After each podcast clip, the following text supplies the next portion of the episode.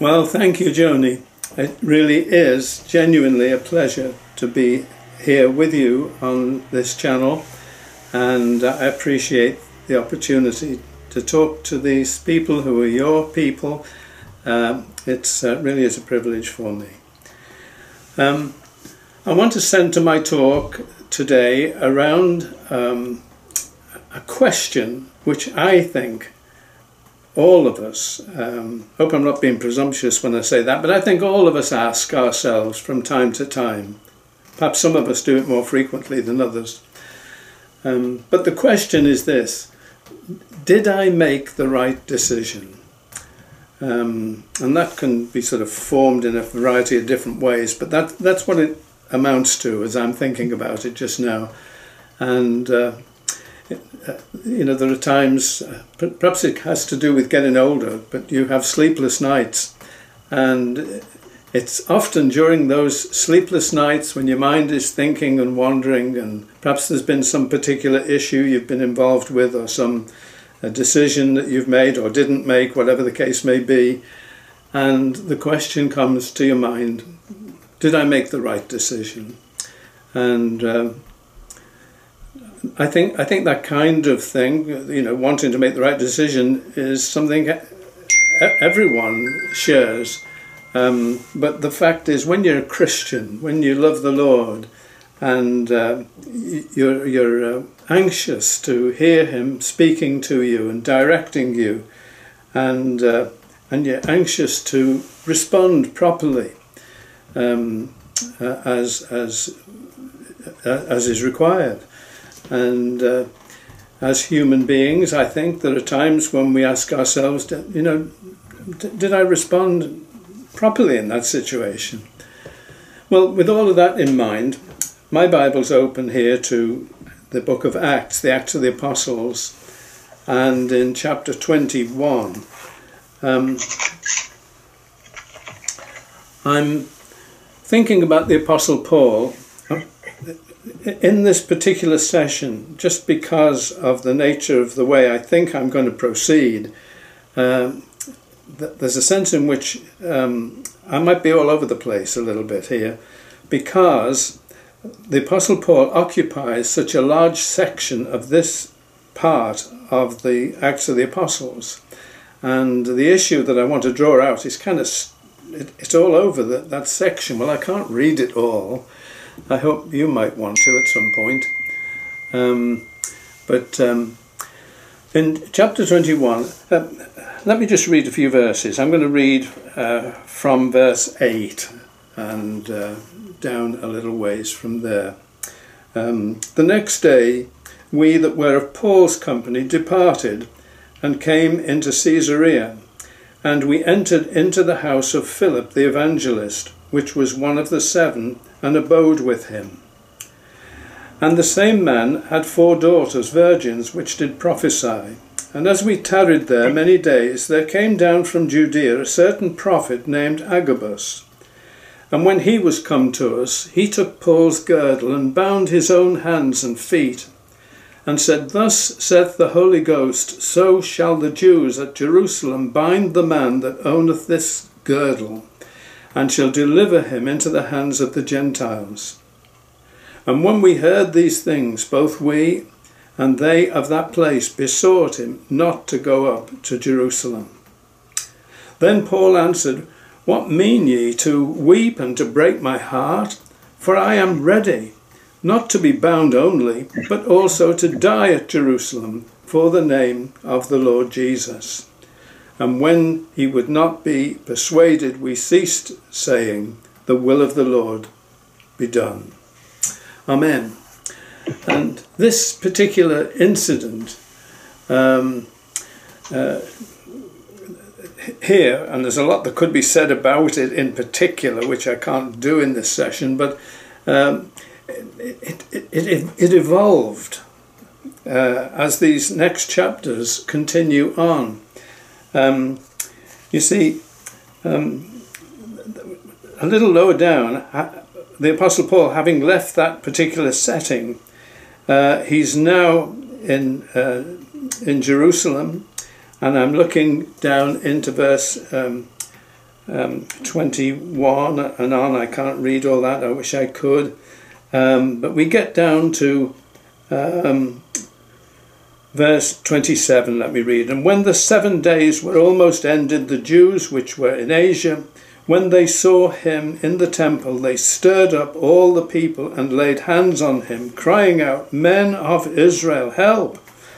This is the man that teacheth all men everywhere against the people and the law and this place and further besought Greeks also into the temple, and hath polluted this holy place.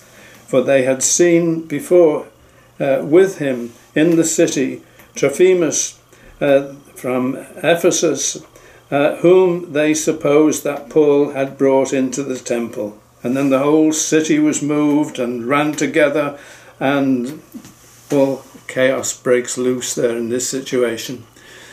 And uh, the, the, that, that trigger there that, that's taking place, it's Paul, he's got his mind set on going to Jerusalem.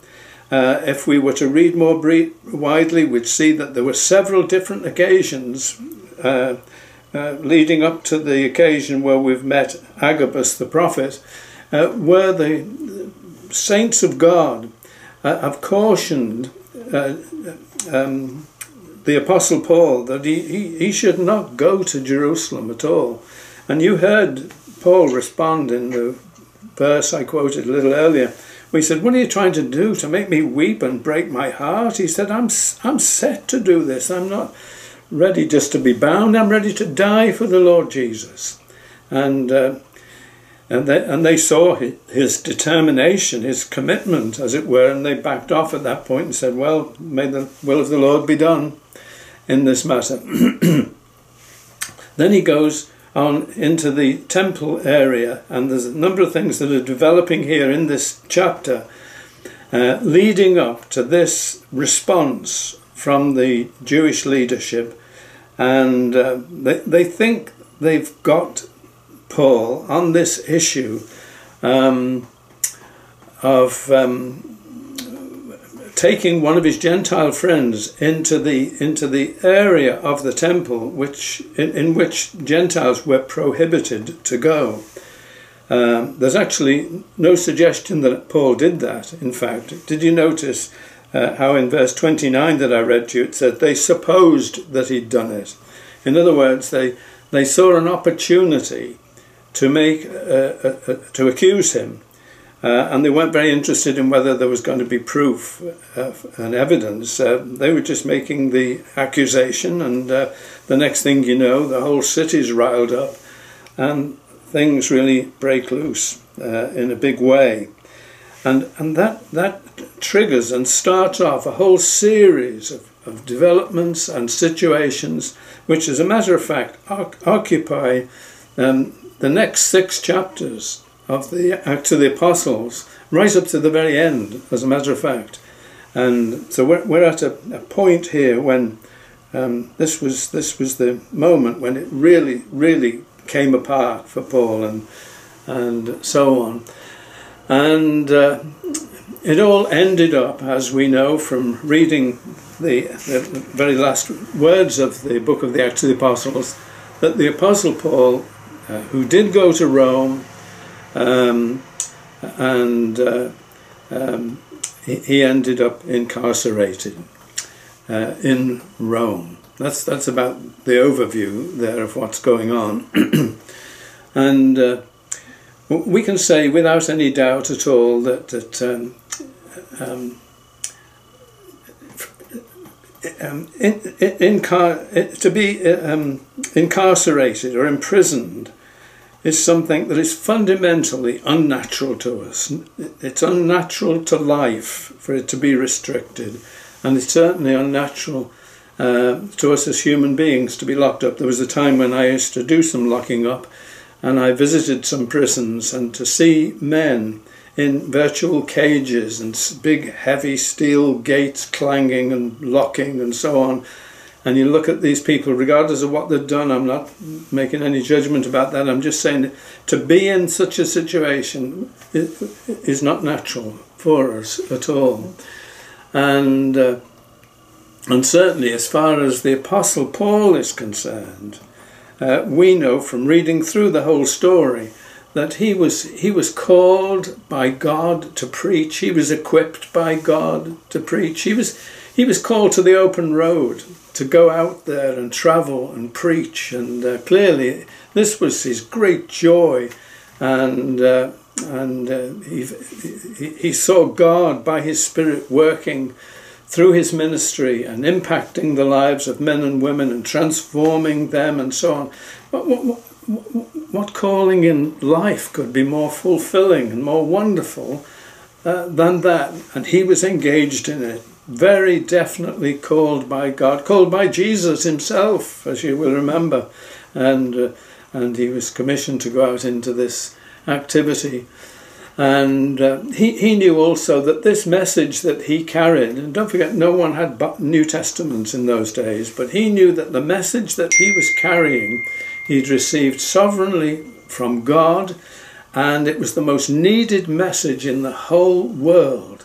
Um, the gospel was everything, and it was um, um, entrusted to him. He was going out, he'd been doing it, he faced lots of opposition, of course he did, and we know some of the things that happened to him. But nevertheless, this was his life, it was his joy, and so on. But when we find him in this place at the end of the book of Acts, um, his travelling days are over so far as his mind is concerned at that point, anyway. We'll talk about that again in a minute. Um, but not only is he incarcerated, he's imprisoned, he's restricted, he's held in bondage, as it were, by the Roman leadership at that point. Uh, but on top of that, he's awaiting a, a trial before Nero, the Caesar. And uh, he would not know how that was going to turn out. Um, you know, would it be the executioner's sword in the end? And, uh, you know, I think it's. I don't want to uh, impose upon the Apostle Paul that which is completely inappropriate and was never the case, but I'm looking at Paul in this situation with the kind of background I've just uh, described to you. And now he's in this place. And uh, okay, he said, I'm ready for this. We heard him saying it, and, and praise God for that kind of zeal and, and commitment. But the fact is, as he sat there in that place, not knowing how things were going to unfold ahead, I, I, I'm in, what I'm doing, I'm, I'm, I'm sort of highlighting what I think is just his humanity. I'm imagining that if that was me in that situation, um, I think I'd be tempted to ask the kind of question I asked at the top of this talk. And I'd say, you know, was was anything that I've done in the unfolding of these chapters and these events was anything I've done or decided um, was it foolish? Did I make any foolish action? Was it me, and rather than a leading of the Lord and so on? I think I'd be asking myself those kind of things. I might ask myself, looking back to what's in this twenty-first chapter you're open at.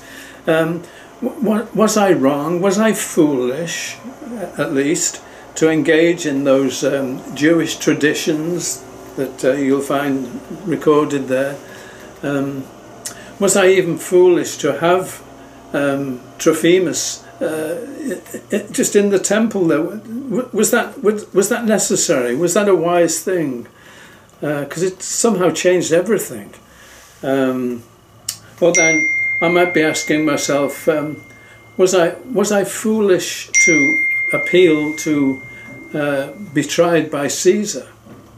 Chapter 25, I think it's verse 11, you'll find this was his, his choice. And uh,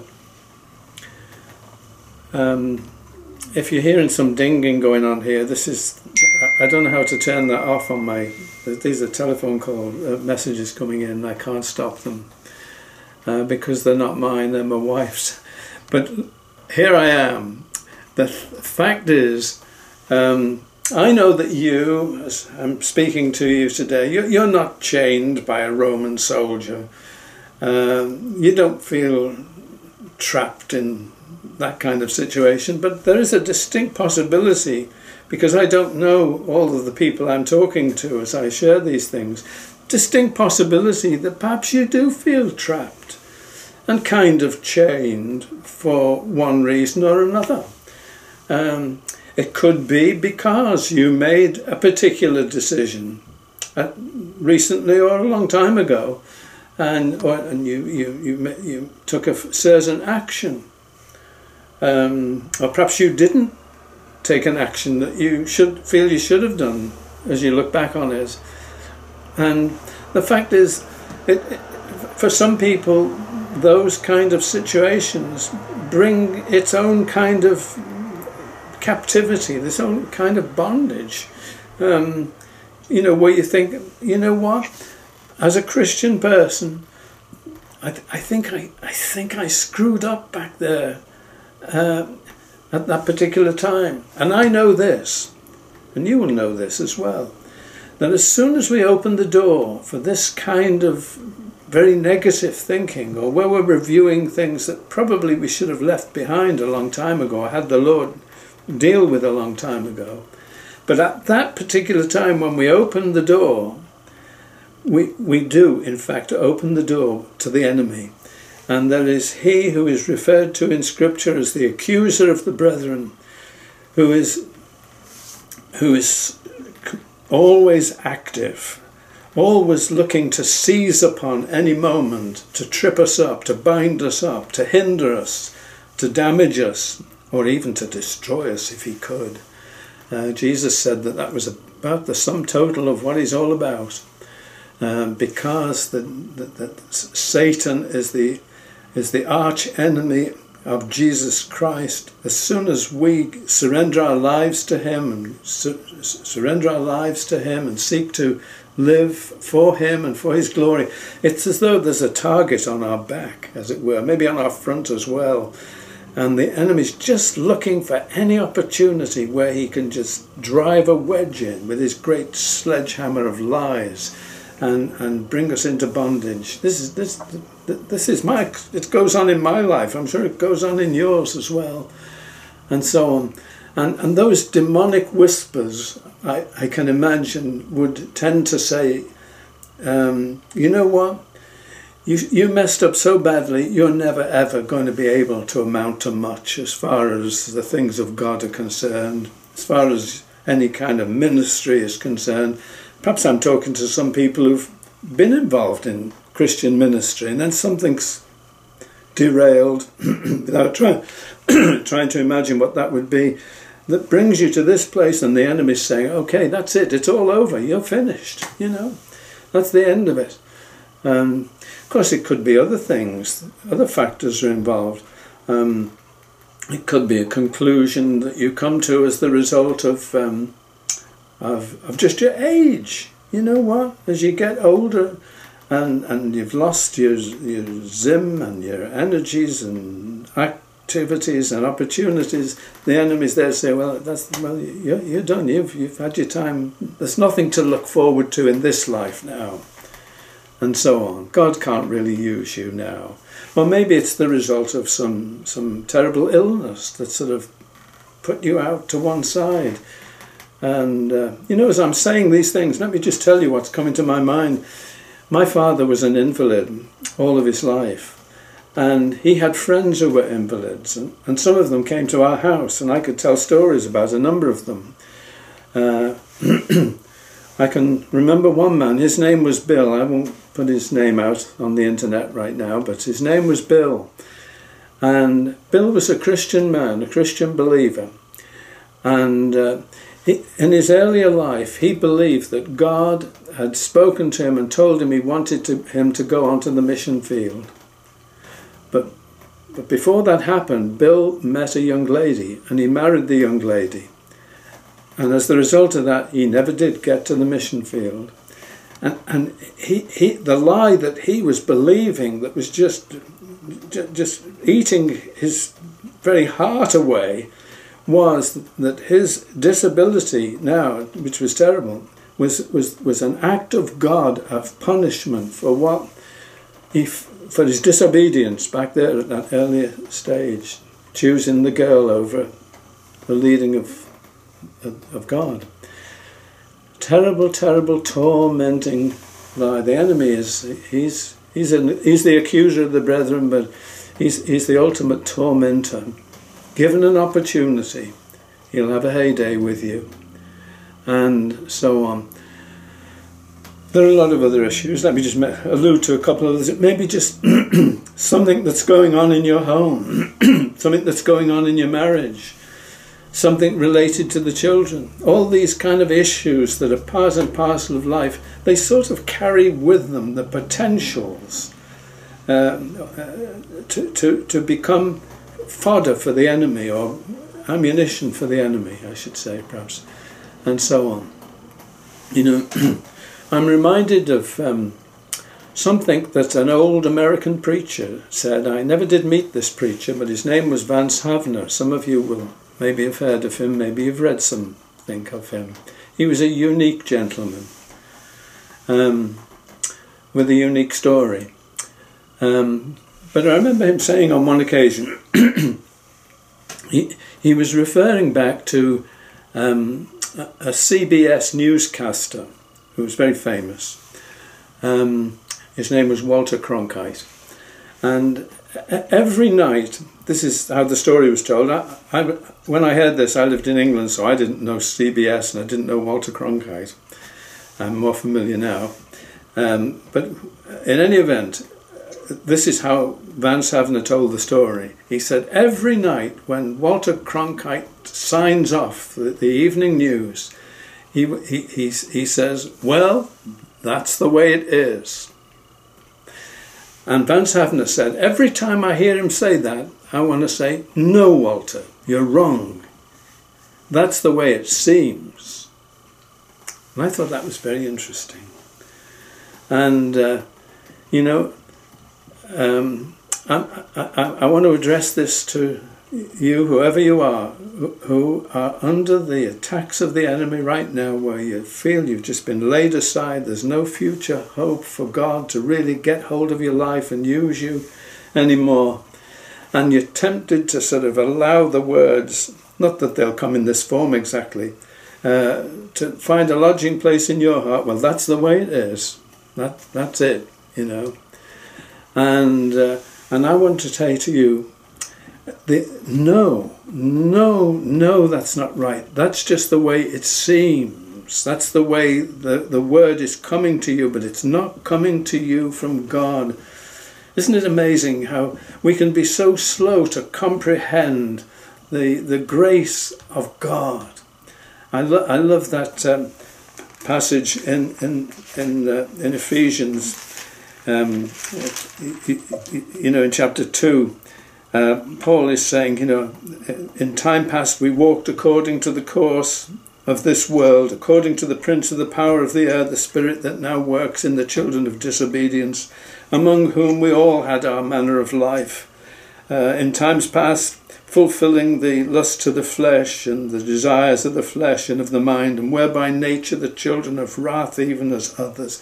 But God, those two words, but God, who is rich in mercy, for his great love wherewith he loved us, even when we were dead in sins, he hath quickened us together with Christ. By grace you are saved.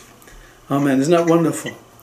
And I want to bring to you today, my dear friend, uh, the Word of God. He's the God of all grace.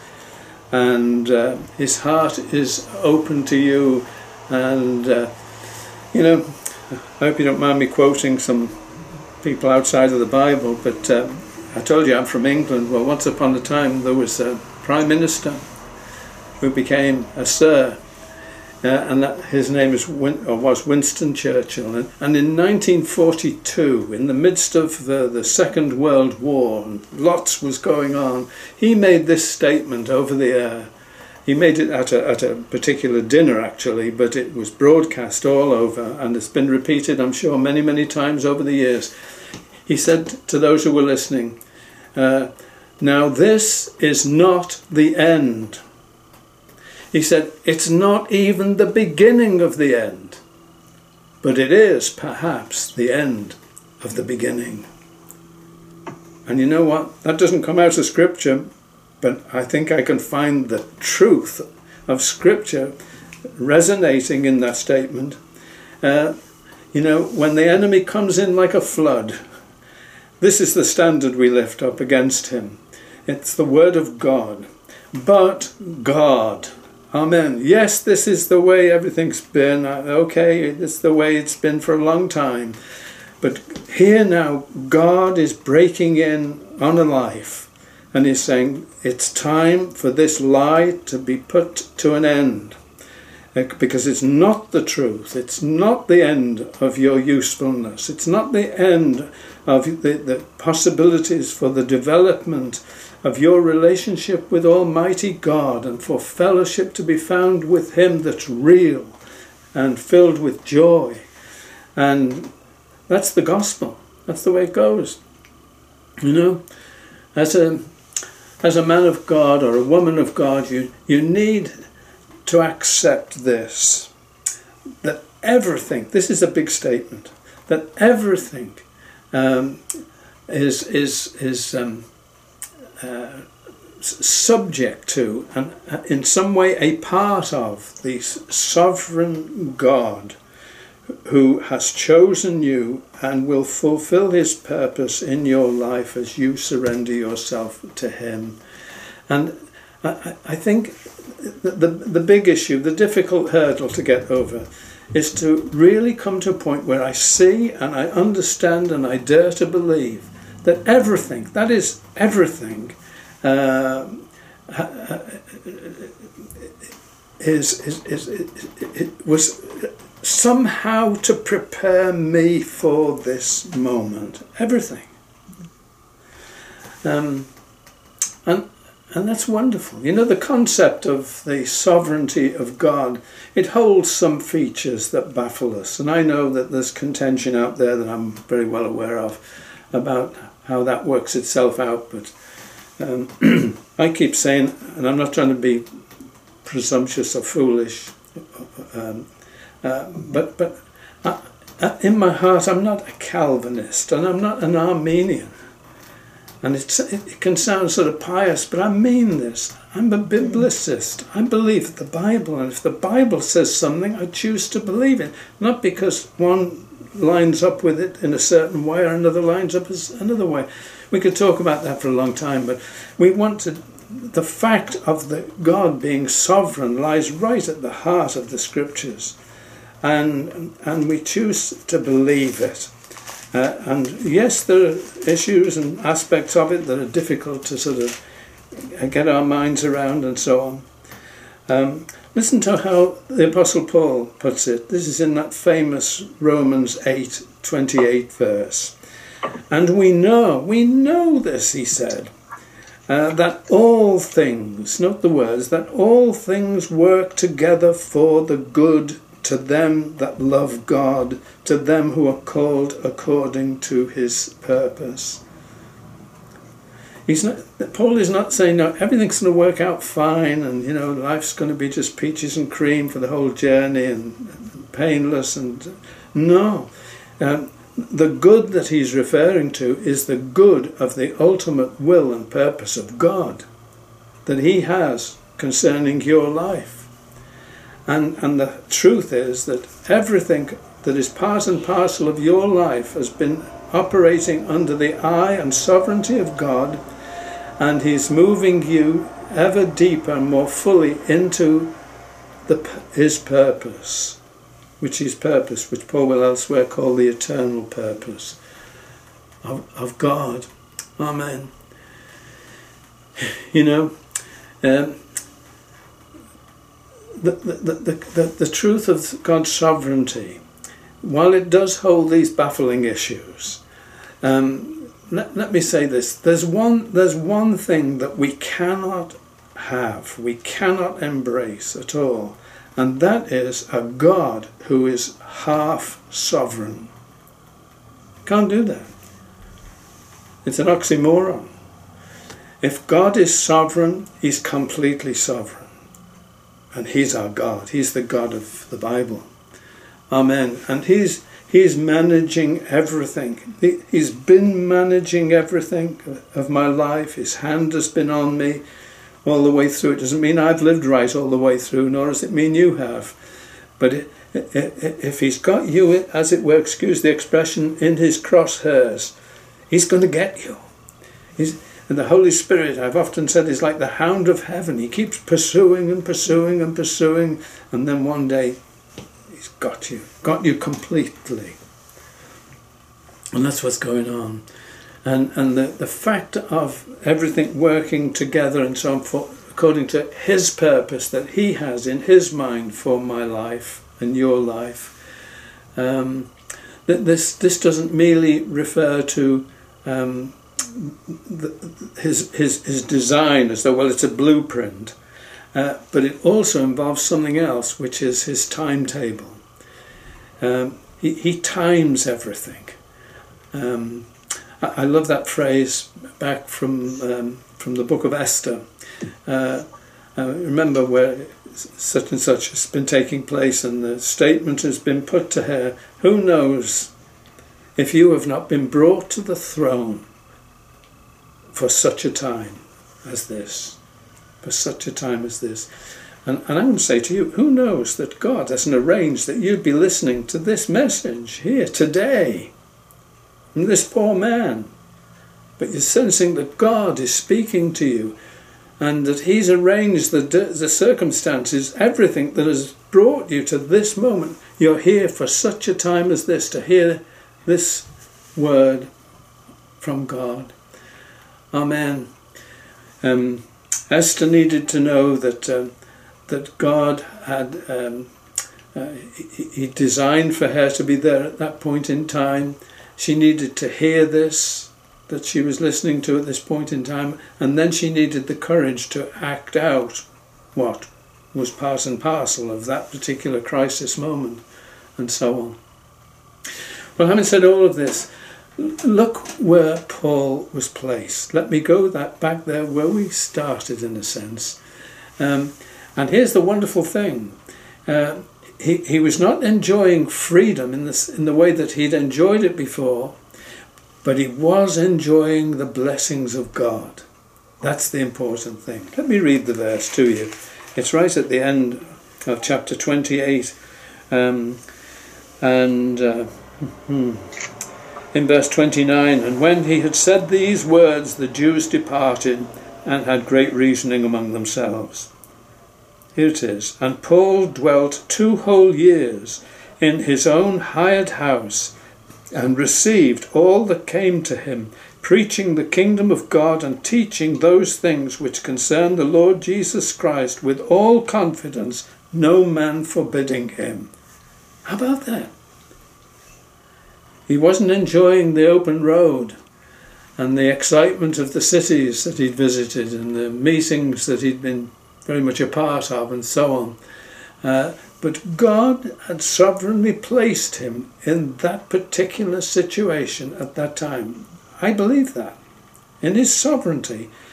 Although Paul might have looked back, and he may not have looked back, and thought, was I stupid to do this or stupid to do that, and so on. But at the end of the day, the answer to that really is irrelevant. What is true is that God has overruled everything and brought him to this moment because I believe God wanted him right here where he is at this point in time and God's got you right there where you where he wants you or intends you to be at this moment no matter what it looks like you may not be enjoying all the sort of things that life can offer for us it may not be that your life's ministry is working out the way you kind of hoped or believed it would do but the fact is, God's got you where He wants you, and that's that's a wonderful truth to really get hold of. And and for, for Paul, this was a remarkable situation. He, he, he's in his own hired house. Uh, yes, there's a big disadvantage. Sitting next to him is a Roman soldier, and he's chained to the Roman soldier, so he's lost that kind of freedom, and that been a pretty horrible thing, uh, humanly speaking, of course. Um, um, but but hang on. Uh, he, he, he, was able to have his friends come. There would be some from the from the local church, the new fledgling church in Rome, but the others from the various areas where he'd been traveling from far and wide, they, they would come and they had the opportunity to gather with him.